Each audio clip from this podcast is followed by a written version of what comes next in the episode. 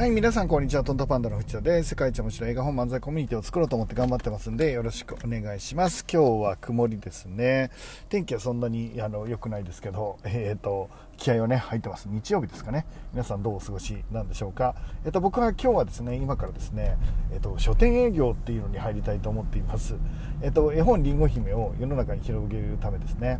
で、えっ、と、今日はですね、ちょっとその、えー本を売る時にね、えっと、どういうことをするのかっていうのを皆さんと相談したいと思って、えー、お話をさせてもらおうと思います、えっと、何もねあの知らない方多いと思うので、えっと、本ってどうやどうやって売られるんだろうみたいなのをね、えっと、興味ある方は、えー、少し面白い時間になるんじゃないかなと思ってます。でまずはですね、えっと、本っていうのは、まあ、独特の召集感があるんですね。で一般的に、えーと、出場者出演者、えーと、なんて言うんだろう。えーと、登場人物はあの本を売る時の登場人物は、えーと、何人かいます。一つは出版社ですね。で今回の場合は僕になります。僕は楽人塾っていう出版社を経営しているのでこれはですね本を、えー、企画する会社ですよね。楽人塾。企画する会社。でこの楽人塾がですね、えーと作家さんに、えー、コンテンツ作りをお願いするわけですね。で、えーと、印刷会社に、えー、印刷をお願いするわけです。で、デザイナーさんにデザインをお願いするわけですね。で、これが真ん中にいる出版社ですね。今回の日本、えーと、絵本りんご姫においては、出版社は、えっと、僕の会社である楽人塾。それから、えーと、作者の方は、えー、主にですね菅原さんですね、えーと、デザイナーの菅原さんが、えーと、本のデザインも、えー、と絵のデザインも基本的には担当して、えー、くれています。で、えー、それに印刷会社は信濃印刷っていうあの池袋の方にあるあの印刷会社なんですけど本当に丁寧で優しくて、えー、とこんな、えー、と全然、えー門外漢ですね、えーと、無知な僕に対しても、えー、とても社長が優しく対応して教えてくれるっていうあの紙はこういう質があって、えー、こういうこと気にした方がいいですよみたいなのを教えてくれる、まあ、これがいわゆる印刷会社ですね。で出版社、えー、デザイナー著者、え印刷会社、え等にですね、え外注あるいは中にいる場合は中でやってもらってですね。えーと、本を作り上げていくわけですね。でこの本を企画から作り上げていくまでの段階をこの出版社が、まあ、やっていくわけですね。で次にですねえーと、売る場所ってどこかっていうと書店っていうのがありますね。あの書店にはですね、まあ、今だと大体イメージ皆さんのイメージとしては2種類、えー、ネット書店ですねいわゆるアマゾンとか楽天とブックスとか、えー、に、えーと、本を売ってますよね。あれも、まあ、基本的にはお店なので書店ですね。それから街にある純駆書房有林堂とか蔦屋、えー、とかですね。有名な書店あると思いますけど、えーと、その書店っていうお店っていうのがありますよね。えっ、とメーカーがあってその書店に僕らは本を置きたいんですよね。なので、えーと、どの置かしてください。あの置いて売ってくださいっていうことなんですが、えーと置いて売ってください。置いてください。これがまあ基本的には正解なんですね。後でちょっと話はします。で置いてもらうためにはですねそこに、えーと、運んでもらったり、えーと、注文を受け付けてくれたりっていう人が必要ですよね。まあもちろんですね、えーと、全国にはですね、えー、と何千っていう、あ、いうあのー、本屋さんがありますからその本屋さんと、まあ、1対1ですね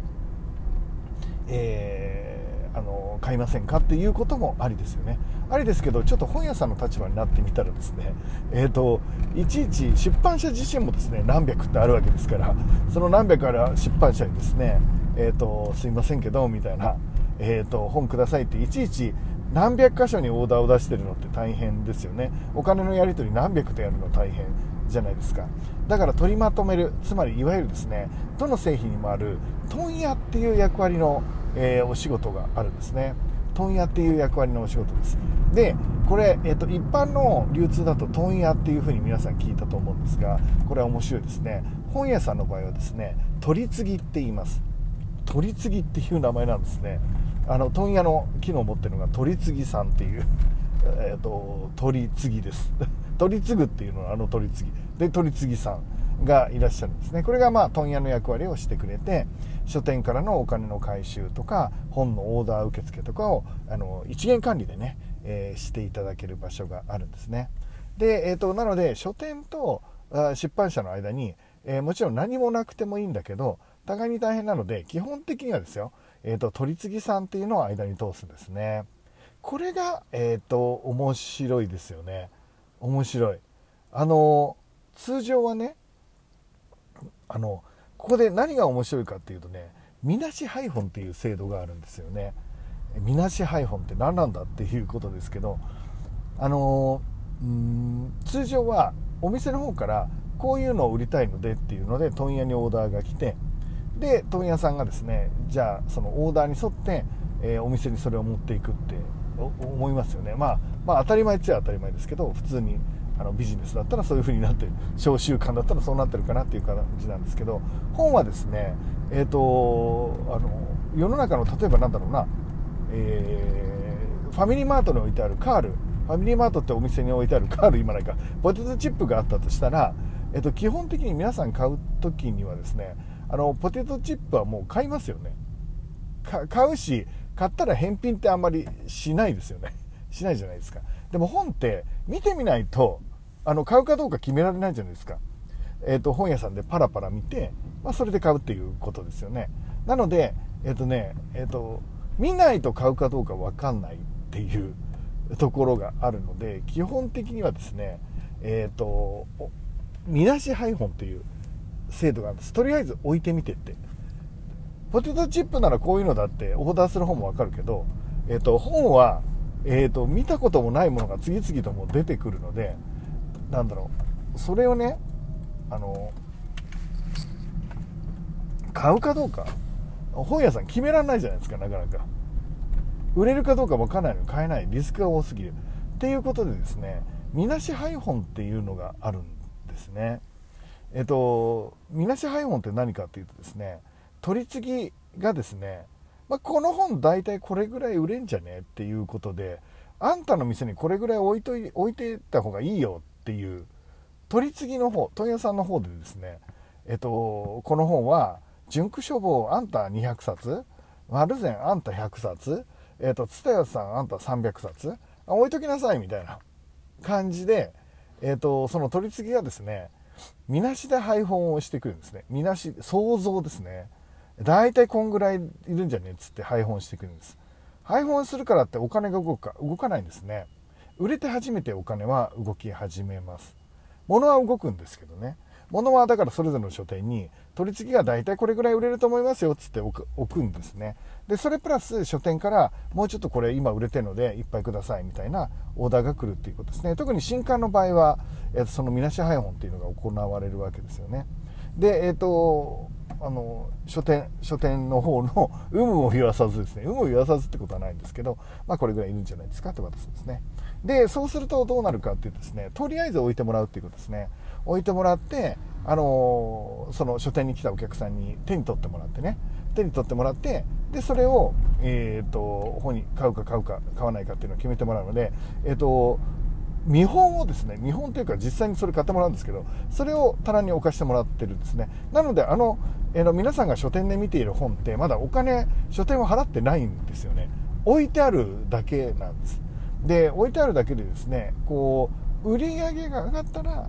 えっ、ー、と、基本的にはお金を払うっていう流れですね。で、売れなかったら、あそこ場所大体制限されてるじゃないですか。で、書店って面積決まってますから、えっと、次々に本が何百冊って毎年出てくるので、で、その本をですね、ずっとどんどん置いとくわけにいかないから、返品しなきゃいけないんですよね。在庫持ってないから。で、その返品率がびっくりしないでくださいね。えっとね、半分ぐらいになるケースがあるんですね。100冊置いといて売れなかったら50冊返ってきちゃうんですね。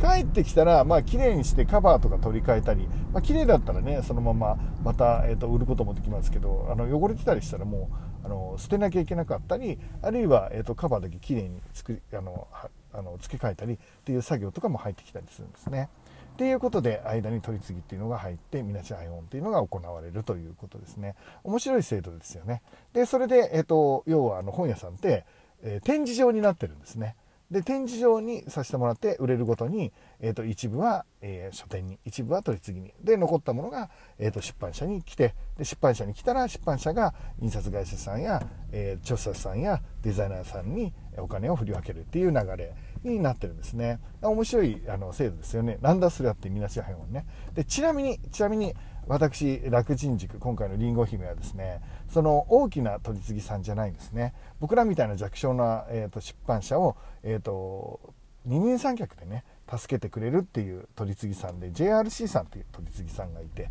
でその人あのそこの、えー、JRC さんと共にですねやっていきますで JRC さんは小さいですから、えーと、小さい取り次ぎ店舗でね見出し配本みたいにじゃあそれぞれ10冊ずつ20冊ずつ持ちなさいよなんていう、えー、感じの、えー、パワーのではないんですね、えー、隣で並走して優しく一緒にね、えーと、書店からオーダーが出たら、えー、大体その分をあの振り分けるみたいなお仕事のされ方をされてるんですね。なので今日はですね僕らえー、その取次さん僕らの場合は JRC さんっていう取次さんにですね、えーと、書店から、えーと、置いてもいいですよっていううちに5冊ぐらい置きたいんですけどっていうオーダーが来るようにあのも何度も言いますけど購入じゃなくて置かしてもらってもいい置かしてもらっていいですかっていう、えーと、そういうあの書類がね JRC さんに書店からたくさん来るように今から、えー、と書店周りを始めるということですね。今日は、えー、とそんな一日で予約をね、えー、取っていくわけですね。書店から鳥月さんに本ができ次第、えー、この冊数送ってくださいよっていうオーダーが来るっていうがそういう風にできたらいいかなと思ってたくさんの人にねりんご姫がまた届けばいいかなと思っています。で、えーと、こんな風にですね、えーと、皆さんも、えー、今から出版社自分で始めることはできます。で出版社始める時にどんなことをしたらいいかとかですね、まあ、このラジオでちょいちょいおあのお話ししてきましたけどね。その JRC さんと決まった時の話もしてると思いますけど。まあそういうことで、えーと、これからどんどんいろんな話をしていこうと思います。今日はりんご姫を日本中の本屋に置いてもらうためにということでお話をさせてもらいました。今日も最高の一日になりますように。いってらっしゃい